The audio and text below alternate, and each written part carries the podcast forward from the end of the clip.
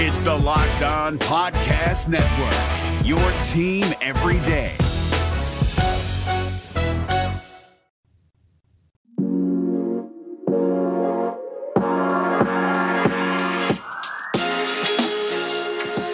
You are Locked On Rays, your daily Tampa Bay Rays podcast. Part of the Locked On Podcast Network, your team every day.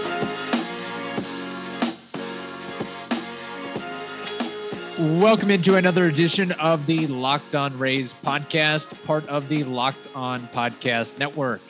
You can subscribe to Locked On Rays on Apple Podcasts, Spotify, Stitcher, Odyssey, and online at fanstreamsports.com. Also, be sure to follow us on Twitter and Instagram at Locked On Rays, and you can email us lockedonrays at gmail.com.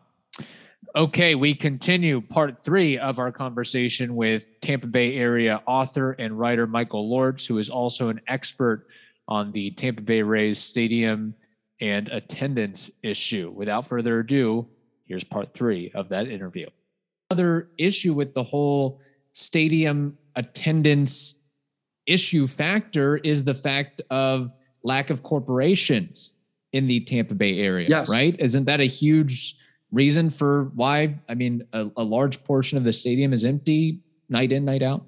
So absolutely. And we'll get back to one of these numbers that people have been throwing around for about eight to 10 years. And I'm not sure the updated validity of it, validity Mhm. of it, but corporate ticket sales. And this was again, this is like a 2012 number. Um, were are typically 66% of most teams' ticket sales.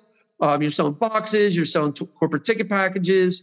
You know, it could be in the bleachers, but you know, X corporations buying 10, 20 seats for all their employees. Mhm. Um, in Tampa Bay, for the Rays, that was closer to 33%. So it was flipped. You have the fan base responsible for 66% of the ticket sales instead of 33% of the ticket sales in most major metropolitan areas. So I know St. Pete has increased their business um, environment there. I know, you know, there's a lot more businesses in St. Pete and there's a little bit more um, population in St. Pete. So has that number changed at all? Um, I don't wouldn't think so. I'd be given the, you know, you were at the game last week, less than five thousand people. So that's Yeah. going to show you that how many of those are walk-ups, how many of them are season ticket holders, and how many of them are corporate season ticket holders. So say three thousand of them were just season ticket holders, or let's say even four thousand. Say uh, five, say the Rays draw five thousand people, and four thousand of them are season ticket holders. So that means the Rays season ticket holder base is only 4,000 people. So that means in a game against, say, the Yankees, where they draw 20,000, 16,000 of them came from non season ticket holders. That is a huge amount to be relying on on a daily basis. So that means the Rays will never get under 4,000 tickets because they've already sold those tickets from now until October. So their attendance, so if it, if it is 4,000, the Rays will always have an attendance of 4,000. There will never be a day where no fans show up. It'll always be 4,000 people. Whether or not they, they go through the turnstiles is a totally different story. But the Rays have guaranteed 4,000 sales from now until September. And that's what I'm guessing based on attendance from last week. Now, how many of those are corporate? Say a thousand. Say if the Rays are sold 3,000, he froze up on me. Okay, no, you know, no. I'm looking at your fan behind you sometimes because when you freeze up, the fan stops moving. And I'm like, oh, okay, good. Then, then I know you haven't froze up. You're you're still with me. Still with you. Um, Yeah. Continue. Awesome. So you think about it 4,000 season tickets. Say 2,000 of those are corporate, 2,000 of those are individuals. That means that the Rays are only selling 2,000 season tickets to corporations. That's pathetic. Mhm. You know, that's just now, does that mean that they need to increase their ticket marketing staff to get out there and shake hands and make deals? Maybe, you know, maybe they need to increase their season ticket sale sellers or their season ticket package people. Maybe they need to increase business relations. Maybe they need to increase marketing. And these are things that the fan base has constantly said about the Rays. You're not marketing enough. You're not doing enough to get us to want to go to the stadium more than just putting a winning team out on the field. And we know you've put a winning team out on the field. You've put a winning team out on the field since 2008, by and large, a couple off years, but by and large, it's been 10 years of success. What else are you doing to draw us? You know, and same thing with uh, with corporate. What advantages are the Rays giving a corporation to say, hey, you know what? Everybody, we got tickets to go to the Rays game this Friday or whatever. You know, uh, the CEO bought us all tickets, or we're bringing clients to the game, or or whatever. You know, whatever reasons corporations buy these tickets even whether they could be small, they could be a law firm of two people that just buys, just owns box seats somewhere, or they could be um, Jabil or Tech Data or some of our other major Fortune 500 companies. What does their package look like? Do they just, you know, how do you increase their investment in the mm-hmm. in Rays season ticket hold or in Rays season tickets? So again, 4,000 people, that means only 4,000 season tickets that's not very good. Get on the ball, Rays. Let's do let's, you know, or what. So I've always been curious to what feedback, what feedback are clients getting for why they're renewing, why they're stepping away from season ticket packages. You know, has that number decreased? Did were there usually were there at some point eight thousand season ticket holders, and now there's four. Now with people and families, you could probably say COVID, and maybe COVID prevented a lot of businesses from buying season tickets this year. Mm-hmm. What about the past? Maybe there were only, you know, the Rays were under 5,000 or under 6,000 a couple of seasons ago. So have they not picked up their season, you know, what, what, what were season ticket sales at that point? Mm-hmm. Because if you're only getting 6,000 people into the Trop on a Tuesday night against the Blue Jays in May or whatever, maybe you only have 5,000 season ticket holders again, corporate plus fans, that's not very good. What are you going to do? In 2010, what were your corporate season ticket sales? I would love to see that number. Now, it's not something that the Rays are ever going to make public because that's somewhere in their marketing departments. And the Rays have no, no reason to make that public, but I'd love to see it. I'd love to see where, what years season tickets have gone up, what years season tickets have gone down, and maybe try to apply environmental um, things like COVID and the recession and mm-hmm. all these things to that. Say, okay, well, that's why you fell here. Well, let's get more people on the street shaking hands, making deals to get that season ticket number back up. We've told you before, Built Bar is the greatest protein bar on the planet, and they've got so many different flavors as well coconut, cherry, raspberry, mint brownie, double chocolate. The list goes on and on. And what's great about Built Bar is their macros uh, and the fact that they're uh, great tasting as well. But 17 to 18 grams of protein, calories ranging from 130 to 180, just four to five grams of sugar, and just four to five grams of net carbs. Amazing flavors, all tasty and all healthy as well. We know you want some built bars. So go to built.com, use promo code LOCKED15, L O C K E D 1 5, and that'll get you 15% off your order. Use promo code LOCKED15 for 15% off at built.com. How difficult, and maybe this is something chicken or the egg sort of a deal, but you know, when the Rays have consistently and continually traded their superstar players, whether we can talk about whether it's the right or wrong decision as far as making your team base uh, uh, making your baseball team better. But when you trade Evan Longoria, when you trade Blake Snell, when you trade name after name after name, or let name after name after name go in free agency, there's not that rooting interest or that tie of face of the franchise. I have to go and, and watch Longoria. I have to go and watch my favorite player because in a year, two years, I mean, who knows how much longer, you know, building that that goodwill and, and building that familiarity of having you know the familiar na- familiar names in a Rays uniform. How is that a factor at all with with this? I think so. I think so. But if you look at a lot of teams, I mean, the Red Sox traded Mookie Betts. Yeah. I mean, how many players actually stay with teams their whole career now more than say Longo stayed with the Rays? Mm-hmm. You know, I'd love to see a chart, and I mean, I, I could do the data, but I'd love to see a chart of the average duration a player stayed with every team over the last say we'll go back to say 2005 say the last 16 years or last 15 16 years how long is and, and maybe even take away outliers, like take out, take away backup catchers and take away middle relievers because those positions Yeah. rotate every year anyway. So take just your your starting lineup. So just take the starting lineups or the, the person that played the most positions or most games at each position every year for every team. How often do starters move, rotate or move to another teams? And have the Rays do do the Rays do an average of two years per player per starter? Because nobody's favorite again, nobody's favorite player is the backup catcher or the middle reliever. So we'll take those those kind of fluid positions away. But do the Rays starting nine or the person that played the most games in 162 games, do they last two seasons? Do they last three seasons? And now and take the Pirates, the Brewers, the Yankees. You know, we're not going to sign people to 10 year contracts like Francisco Lindor or somebody like that for the Mets. You know, we're just not going to give that kind of deal.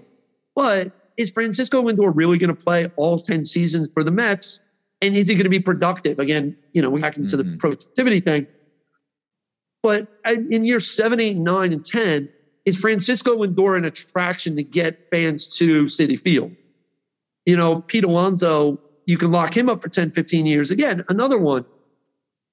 But he's only been with the team, with the Mets for, I think this is his fourth year, third year, something like that. So again, I'd love to see that chart that says how long teams keep starting, keep their their most frequent players on the field and starting pitchers as well. We could probably throw starting pitchers in there as well. At least your top two or three starters, because your fourth and fifth starters are probably a little bit more fluid between minor leaguers and journeymen and stuff like that. So mm-hmm. between your top three starters and your starting nine and your average starting nine, you know, how often do teams rotate those players? I would I, I don't think the Rays are as far off as people think. Like I they're not shipping everybody out every year, Yeah. you know. And, And, and I'm yeah. Go ahead. I'm sorry. oh okay. And I also look at the people that the Rays have brought recently are real character guys. And I think the Ji-Man Choi, Brett Phillips. I love Brett Phillips. Brett Phillips is not the best. He's not an all-star. Mhm. Like he's got some great key hits and you know a couple of grand slams and game-winning hits in World Series, and he he's the kind of guy you want to just keep around, but he's not. But the moment Brett Phillips' skill set starts to diminish, you got to just maybe offer him to be a coach or something because you want to keep him in the organization. But Brett Phillips, on paper, is a replaceable part. But Right. the same thing with Kim Choi. But both of those guys bring so much chemistry to the clubhouse, and fans get can are, are, interactive with both of these two guys. And, and there's others. There's plenty of others. But Ji-Man and Brett Phillips are probably the two that that are above and beyond. But if the Rays all of a sudden swooped in and were like, "Hey, we traded Brett Phillips for a bag of peanuts and a double A middle reliever," the fans would be pretty pissed off. Right. And kind of tying into that a little bit, do you have an idea as to how profitable, how much money the Rays franchise has right now, what they're valued at? Because we always get questions about the payroll and how low the payroll is. I didn't know if you had any idea of, you know, the Rays could spend, they could have a payroll of $90 million, $100 million, and still be very, very comfortable. Do you have any thoughts or ideas on that? See, that's a tough question because a lot of what people base franchise valuations on is what Forbes puts out. Mm-hmm. And Forbes says the Rays, I think we're either 800 or a billion. I think the Rays topped a billion this year. Um, and so Sternberg only bought them for like oh, 200 million or something. So you got to figure Sternberg's making such a profit on this team. You know, if he were to sell tomorrow. But the, the problem with Forbes is it's just kind of a guess based on their guess, their previous guesses, and all what they think are open. I mean, these are all they're not public franchises. They're not like City Hall that has to publish a budget every year.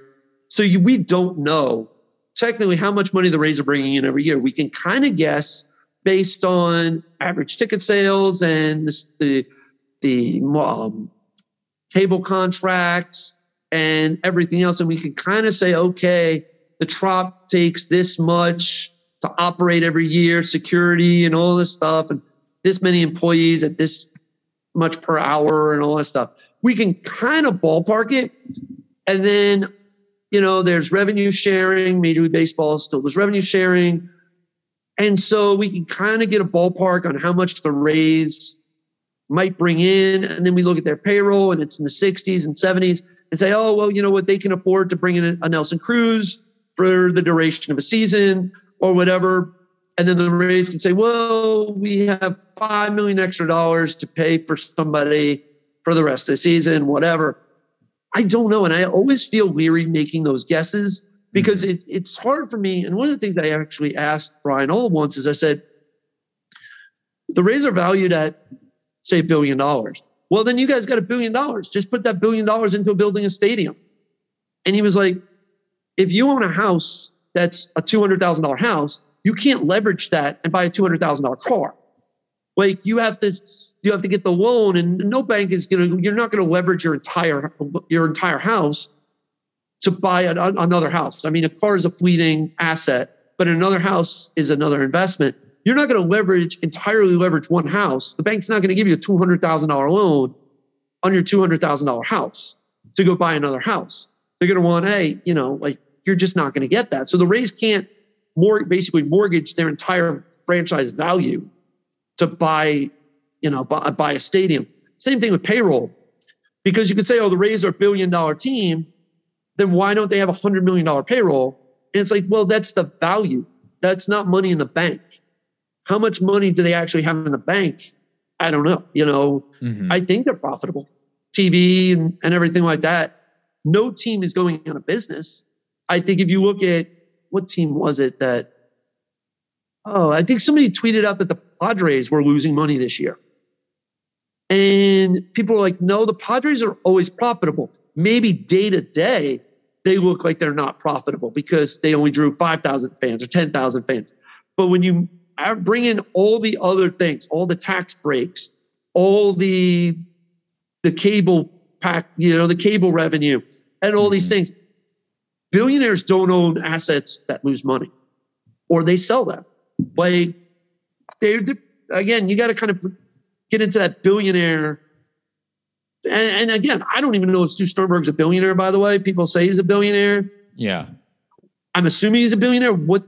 How much money does Stu Sternberg have? Is he closer to 900 million, 800 million? I know we're, you know, semantics here. He's he's a he's a sports franchise owner. He has a he has bags of money. Yeah. But is he a billionaire? I mean, we can point to Jeff Vinik and be like, that's a billionaire. He owns all these buildings and and a sports franchise. And uh, it was a I forget what investment firm he ran. I mean, is Stu Sternberg really a billionaire? I I'm just going to run with it, right? Because they say he is. So yeah. I, again, I'm not I'm not his accountant. I'm sure he has an accounting staff. I'm sure he doesn't do his taxes himself. That is true. Good point. Um, Michael, before we move on, I do want to talk about and mention your book as well. Before that, to kind of put a bow on this thing, what do you consider to be the biggest misconception or biggest misunderstanding about the whole Rays attendance and stadium issue? Um, inside or outside Tampa Bay, it's location. Okay. I, I feel like we are winning that battle over the last 10 years because I feel like you're starting to get most of the mass media, or at least most, most of the baseball media, to say the Trop is a dump, it's in a bad location. And, you know, you can fill them in on the story that St. Pete bought cheap land in a poor neighborhood, all that stuff. So I do think inside baseball circles, we're, we are winning that narrative. Or we've convinced them over the last 10 years that it's not the fan base's fault. There are bridges and traffic and not a lot of people in the 30 minute radius. I was so happy somebody made a, I don't know if you saw it on Twitter, somebody made a graphic based on a paragraph of an article that I wrote years ago. I saw that and my face just lit up. I was like, there's the link to my my work. Somebody put that something that I wrote for Fangraphs, which I've written about, I think 10 articles or so for Fangraphs, just on the Rays demographics and uh, stadium things and uh, the fate, uh, the future of the franchise, that type of stuff. So if you guys get a chance, you know, Google my last name L O R T Z Fangraphs, and you'll it'll bring at least one of them up. So I think Fangraphs has been a big plus there. I mean, I was able to convince a lot of the baseball analytical community, and then once you get the baseball analytical analytical community on board, most of the baseball media tends to fall on board. Um, mass media, some of your average talking heads on talk radio and your nightly news, uh, your local news sportscasters, and beyond. You know, out there in, in major sports media land, we still have a lot of work to do in regards to them understanding Tampa Bay. It's getting there slowly but surely outside of Tampa Bay, just the average now. As for the average fan, understands location. The average fan also doesn't doesn't understand the business side of it. Mm. And I don't expect the average fan to understand the business side of it. You know, business degrees help, cool, sure, but the average fan isn't going to care. They just want a place where they could go get a beer, a hot dog, and root for their favorite team. Like they don't care how much money the owner makes or you know things like that. But they, the average fan also doesn't want to be priced out. The average fan doesn't want to spend two hundred dollars a ticket, you know, a, for a bleacher seat. So there is some expectations on travel and expectations on cost for the average fan.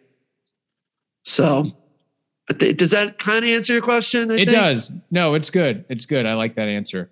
Um, okay. It's that time of year again, and all eyes are now turning to football as teams are back on the gridiron to start the football season. As always, Bet Online is your number one spot for all the pro and college football action this year. Be sure to take advantage of their opening day super promo. Make a bet on the Thursday, September 9th season opener between the Super Bowl champion Buccaneers and the Dallas Cowboys. And if you lose, your wager will be refunded up to $25 for new customers only when signing up and using promo code NFL100. Bet online is the fastest and easiest way to bet on all of your favorite sports, from football, basketball, boxing, right to your favorite Vegas casino games. Don't wait and take advantage of all the great offers available for the 2021 season. And remember, use the promo code Locked On L O C K E D O N to receive a 100% welcome bonus. Again, promo code locked on. Bet online, your online sportsbook experts. You can save time and money when using Rock Auto. Why choose to spend 30, 50, even 100% more for the same parts from a chain store or car dealership? Rock Auto is a family business serving do it yourselfers for over 20 years, and their prices are reliably low for every customer. They have everything you could need brake parts, tail lamps, motor oil, even new carpet. So go explore their easy to use website today to find the solution to your auto part needs and go to rockauto.com right now and see all the parts available for your car or truck. And remember to write locked on in their How Did You Hear About Us box so they know we sent you to the right place. Amazing selection, reliably low prices, all the parts your car will ever need. RockAuto.com. I do want to learn about your new book, Curveball at the Crossroads. First off, what inspired you and what can people expect? And I guess how they can find it or, or the best way to access the book as well. Sure, sure. Um, great story about the book. So, and it kind of falls into current events that is way not Rays related. So, um, I work full time as a government contractor at a MacDill Air Force Base. Mm-hmm. And in 2012, I went to Afghanistan for a year. Um, I was just working some government contracts in a headquarters building that has since, and again, don't want to go down this path, but that building's no longer uh, U.S. forces. Let's just say U.S. military are no longer in that building. And um, and when I watch the news, I'm like, yeah, that place looks familiar. Um, you know, so watching the news has been kind of interesting over the last mm. two weeks in that regard. Anyway, I was in Afghanistan in 2012 to 2013, missed baseball so much, and the time difference, you know, no, not to mention the internet connection. I wasn't up to date. You know, I was I was falling behind for the 2012 2013 season uh, in baseball. So I just decided I always wanted to write a book. And so I just started writing this book. It was about skee ball and it was about just, just this weird stuff. And a sub story of that came to be about a baseball player who makes a deal with the devil, hurts his arm, and makes a deal with the devil to get back in the game. And that from that little sub story, kind of a five page, kind of just jotted notes, turned into a 270 page novel. I ditched all the other ideas and I said, this, this, I can run with this. I, I, I know baseball well enough. It's not this, this is coming to me so easily right now. This little sub side short story is a full fledged thing. I sent the five page story to a couple friends and they were like, this is novel. Like this, you've got to flesh this out. So every night I'd get off work, I'd work for about 12 hours out there and I would go home. I'd go to the gym for a little bit, you know, maybe hit the treadmill, get my mind off of work. And then I'd go into my little tent and I would punch out about a page or two every night. I had an outline of where the main character was going and, and everything. And I would just do a page or two every night in my little tent in Afghanistan. And I wrote this book. So I came back from Afghanistan about 2013 and it was just a mess. It was just your rough notes. And anybody, nobody can ever say that they wrote a novel first draft. You know, anybody that says they wrote an article first draft is lying. No, it's a novel. So it took me a couple of years to edit it. I mean, I went through page by page and just rewrote the entire thing. Um, I went to grad school at the time and then put it down, stayed on a hard drive for a little while. When the pandemic hit in 2020, again, no baseball. So I picked it back up. I was like, this thing's good. It just needs a new ending. I rewrote the ending, pitched it to a bunch of publishers, and I went to Florida local publishers. So I pitched it to a guy in Orlando, in the Orlando area, and he's like, I can print it. So I was like, great. Come to find out, though, that he's not the most author friendly publisher. Um, I currently have some some things working there. I can't really get into the depth of the story. Perhaps later on we could talk about this. But we ended up printing only 200 books, about 225 after some online sales. Mm-hmm. So I have about 80 books left, and we've kind of broken our agreement with him to hey, you don't print anymore. I'm self-publishing from here on out um, because the book, real short, the book was never put on digital, and I, we talked about doing an audiobook, and it was never put on audio um, Amazon, the, the, the, the listing wasn't the way I wanted to, to read. Mm-hmm. And so it wasn't the most author friendly relationship. So we're breaking that contract with him. We're going to self publish it. I've got a brand new cover. I've tweeted it out a bunch. Uh, I love it. The new cover was drawn by a guy. If you so, the, it was uh, drawn by a guy named Mojo Hand. So the book, and the reason I went to this author, and I'll get to the subject of the book, it is a very blues influence, blues crossroads, deal with the devil, Robert Johnson mm. type of book. I'm a big blues, I'm a big music fan, period. Whether it be rock or blues or hip hop, or I even get into some jazz and stuff like that. Like I'm always listening to something, some reggae, whatever, whatever's on my mind that day, I'm listening to it. Huge music fan. So the blues to me has always been something that I've really kind of been attracted to the uh, the tormented they deal with the devil thing, and those you you see that in, in a lot of other cultures. You see that in shows like Supernatural, um, where you know people make deals with the devil and they sell their souls. Uh, it's an old German folk tale as well. DMX actually rapped about it quite a bit that his soul was being tormented and stuff. So you see it in so many genres. But in America, it really oriented with the African American community, the blues in the in the in the rural South. So my the, the athlete in my book is African American. He makes a deal with the devil in a rural Mississippi crossroads. The devil makes his arm never hurt again. And he was a high school phenom thrown in the 90s in high school. So his arm gets better and it's, it never hurts. So he can go out there and be, it's realistic. I mean, he has to develop a curveball, you know, so he has to develop pitching because you, as you know, getting into the major leagues throwing 100 miles an hour, you're not going to strike everybody out.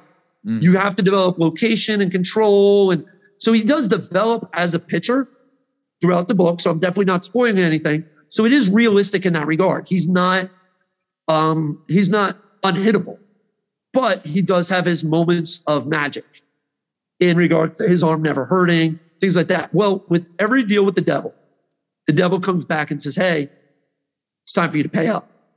Mm. Uh, you know, so and there is a lot of Tampa. So the book takes book starts in rural Mississippi, but it takes place in Tampa. So he plays for the St. Pete Saints because I thought that was just an awesome feedback. He made me deal with the devil. He plays for the Saints. Really cool feeling right there. Um, he does. Um, he there's a championship in the in the game in the in the book. Definitely not a spoiler by any stretch of the imagination. Um, he does become an ace pitcher for the St. Pete Saints, so super excited about that. Um, there's some other he spring trains in the Tampa Bay area, so I'll talk about spring training and everything like that. So there's there's a big. If you're a Tampa Bay baseball fan, you will really like this book because of the fact that it feeds on so much of write what I know. You know, they they, they right. tell authors write the experience that you're familiar with. I'm familiar with some Tampa Bay baseball, so mm-hmm. I'm familiar with spring training. So I put those those elements in there, and so he does come down to Tampa Bay. Um, there's some beach bar scenes involved where he kind of has a day off and he goes to a beach bar in Clearwater Beach. You know, so there's definitely some elements of Tampa Bay in the book. So so far, it's got some really good reviews. Uh, ben Montgomery, uh, formerly of the Tampa Bay Times, Axios Tampa Bay, uh, he's put out some great books that Oprah's recommended, things like that. He just gave me a, a blurb yesterday. So really appreciate Ben Montgomery. Um, I've sent him a copy of the book. He he sent me back a blurb. Uh, Jay Busbee of Yahoo Sports was one of the first people to send me a blurb to talk about how, how what he thought about it. Uh, Bill Chastain, who used to write for MLB.com, covered the Rays. He and I had like an hour long talk about the book. He really enjoyed it. Wrote me a, a nice uh, review about the book as well. So, uh, and so where you can find the book now, and I know we're running out of time. We only get about five minutes, I believe. Mm-hmm. So, where you can find the book now is unfortunately only through me because okay. we're changing publishers and I'm self publishing it. Right now, the second edition of the book is being assembled. So I have a freelancer kind of formatting all the text, you know, page numbers and the size of the fonts and all that stuff. She should be finished in mid September. So I hope to have the book relisted on Amazon, Barnes and Noble, uh, other online vendors by the beginning of October. And then hopefully I will have boxes of the new edition. This, the, the original edition, I only have 80 prints left. And they, they mark it for 20 bucks. And the second edition, I'm actually putting a little cheaper because they're going to be print on demand. I'm not going through the publisher. So if people want to hold out for the second edition, it'll be a little cheaper, but the first edition is twenty dollars because that's what the publisher's cost was. I'm just trying to recoup my money on on on on the print cost for the first book. So he charged me, unfortunately, so I got to do twenty bucks. Um, it's a really good book though. Everybody, like I said, has has read it. So the first print has an a has will have a first cover. The second print, which is going to be print on demand, is going to have a totally different cover. So if you're kind of a collector of baseball books, you might want the first edition. I will sign every book anybody wants. You know, I'll sign it, whatever. I'll put a little dedication to anything like that. I've been outside of Tropicana Field a few times um, and done a radio show with um, St. Pete Sports Connection. He's been nice enough to have me on, and Fergs has been nice enough to set me up with a table outside. Mm. So I've done some sales there um, right outside of Fergs. I will put out on Twitter when that's going to happen again. And so if somebody shows up, uh, I can do Cash App and Venmo and all that other fun online stuff. So I'm super excited about the second edition of the book because that'll be more available in more platforms. We should have that on ebook and audio eventually too. I'm contacting a company that does hires actors to do uh, audio books. I'm super excited. And so I consider the first edition as sort of like a trial run just to get reviews and anybody who's kind of a collector of baseball books so, but other than that, like, so that's the story. Um, curveball at the crossroads. I, I appreciate you let me uh, let me talk about that. of course, bit. no, I, I appreciate it. That's great. And yes, everybody check out the book and and uh curveball at the crossroads.com is you know a way to go as well and, and check out um, yeah. michael on on twitter as well too with that one final question michael because you've also this isn't your only work that you've done you've also if I'm correct here, written about the life of minor league baseball players, correct? I mean, has, you've done some like excerpts sure, and things of I that did. nature. Okay. I, I just wanted to, you know, if you had a, the, the biggest takeaway that you learned from that experience of talking to all these minor league players, coaches, executives, and so forth of, man, I really learned this is what life in the minor leagues is like, sort of a deal. Probably the biggest thing I learned was the grind, the grind. Yeah. And you know the the dedication and minor league baseball is small. Well, before Major League Baseball basically bought out minor league baseball, Mm-hmm. I love the creativity. I love minor league baseball. Like minor league baseball is so much fun when you can spend five bucks on a ticket and go out there and have a beer and just watch and really don't care because you're not really emotionally invested in the team. You're not super emotionally invested in the players. You want the players to move up on, you know, so because I saw this guy in double A, whatever. But you're there just for baseball and you're there just for the experience and you're there to watch a great play and a great double play and a great catch out in the outfield or a home run and stuff like that. But you really don't tie, you really don't tie emotions of minor leagues to players. Mm-hmm. You do somewhat to fan to, to teams if you're a Durham Bulls fan or a Clearwater Threshers fan, but you don't really tie it to players as much as you just tie the emotion to a baseball to base for baseball's sake. And I feel like minor league baseball is a little bit more pure in that regard. It's more like mm-hmm. watching college basketball, um, which yes, it's big business and all that stuff. But and in both cases, both athletes probably do need to be paid more. Minor leaguers probably should make more money college basketball players need to make more money. We need to make money, period. That's a whole nother conversation. But there's a purity to minor league baseball that I just really, they, there's also a creativity to it. At least there was, where, mm-hmm. hey, we're going to have um, dress up in funny nose glasses night because why not? We're going to wear, wear, wear your craziest hat night to the ballpark and get in for free night because why not? So I just I love the creativity, and that was my favorite part about talking to front office people is kind of pick their brains about creativity and and sort of like just that we do what we got to do to just be relevant, you know, to just get people to the ballpark. And I feel like that some of the ways the Rays don't do that.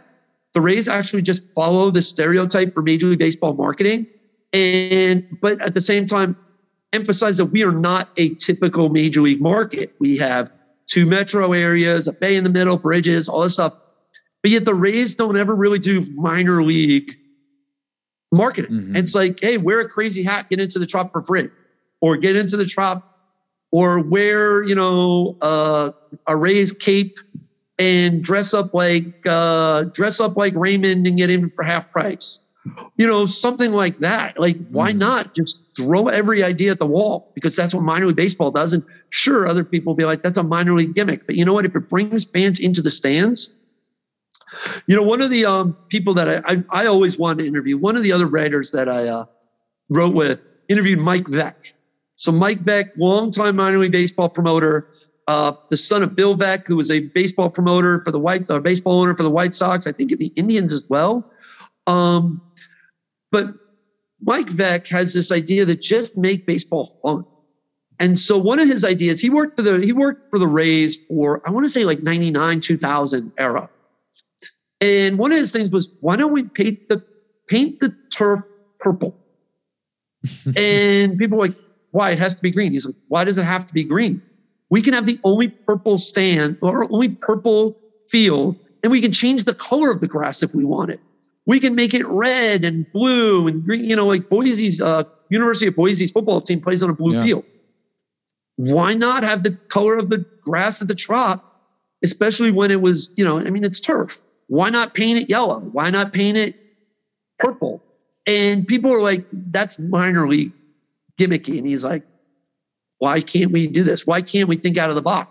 So I've always thought, I don't know what that guy's doing now, if he's still involved in minor leagues but I always thought the Rays need to just be like, hey, help us out. Like, we will give you the reins to marketing and just make it as crazy, gimmicky as you want. We don't care what you got to do, but get fans in the house in into the trop on Tuesday against the Royals in July. Help us out. Mm. And it's called the Bus Leagues Experience Minor League Baseball through the eyes of those who live it. And it's uh, still available in paperback and people can find it on it amazon um, and other places. so i'm not sure who makes the money on that honestly. Okay. Because i wrote for a website called bus leagues baseball which since went out of went out of existence. And we wrote and we interviewed all these interviews take place i think between like 2009 and 2012 so somewhere in there i have i interviewed matt harvey when he was a minor leaguer uh, alex colomé when he was a minor leaguer uh, who else did I interview that made it? Some other folks, uh, Travis d'Arnaud, Travis d'Arnaud was in there somewhere uh, because one of our writers was a New England guy and he was playing for the New Britain or the New the New Hampshire team for the Blue Jays. Mm-hmm. Um, who else is in there? I'm trying to think who. Um, I thought I read Joey Eric Votto. Hosmer, maybe. Eric Hosmer's in there. Yep. Okay. I did not do the Eric Hosmer interview because the Royals don't have a team here. Um, we had four people all over the country, and they would just go to their minor league teams. And again, between 2009 and 2012, and interview minor leaguers, executives. I interviewed the president of minor league baseball, which was a fantastic interview. If you're ever interested in how minor league baseball operates, because minor league baseball is also responsible for the winter meetings. And that's something that a lot of people don't know. Major League Baseball does not put on the winter meetings. That's hosted by minor league baseball because they do the big job fair. So, and so minor league baseball actually puts on the, man- and so we talked about putting on the winter meetings. We talked about franchises and, and all these things that how does minor league baseball operate? And again, unfortunately, Major League Baseball last offseason bought let, let minor league baseball's labor contract, I think, expire or franchise contracts expire. And so Major League Baseball runs minor league baseball now, which I think is such a shame. You know, if you look at all the bad things, the things minor league, uh, Major League Baseball has done, you know, swindled out minor league baseball, the Topps, the fanatics baseball card thing. I feel like minor league, uh, Major League Baseball is just really shaking up its tradition for no, for just no no reason lately, and it's it's it it hurts the game. I think in the long run, it hurts our traditions and our long term marketability. Um, but no, really fascinating interviews. Those those I think are like five bucks or five to seven dollars. I think. Mm-hmm. I again, I'm not sure who makes that because it was the guys that ran Bus Leagues Baseball who put all those interviews in a book and published it on Amazon. And our goal was to just raise money and and like I think it, it was ended up going to a charity at some point. But the founders of the website, I think, make if, if little known fact, Amazon makes 50% on all book sales. So if you buy the book for for five dollars, Amazon makes 250. The owner of the website makes 250. I don't feel bad. He's a good guy. Lives up in New Hampshire. Just wasn't into baseball writing anymore. Um, so you're giving him 250. You're not giving me the 250. But again, fascinating book on minor league baseball. So I appreciate you bringing that up. It's been a while since I talked about that.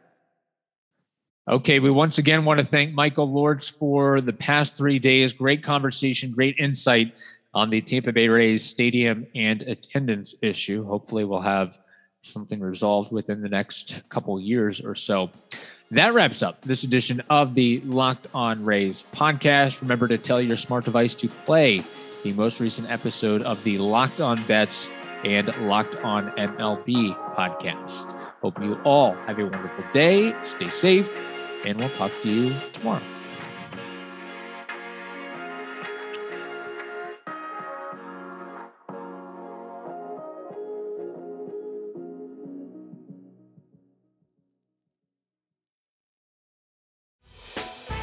Hey, Prime members, you can listen to this Locked On podcast ad free on Amazon Music.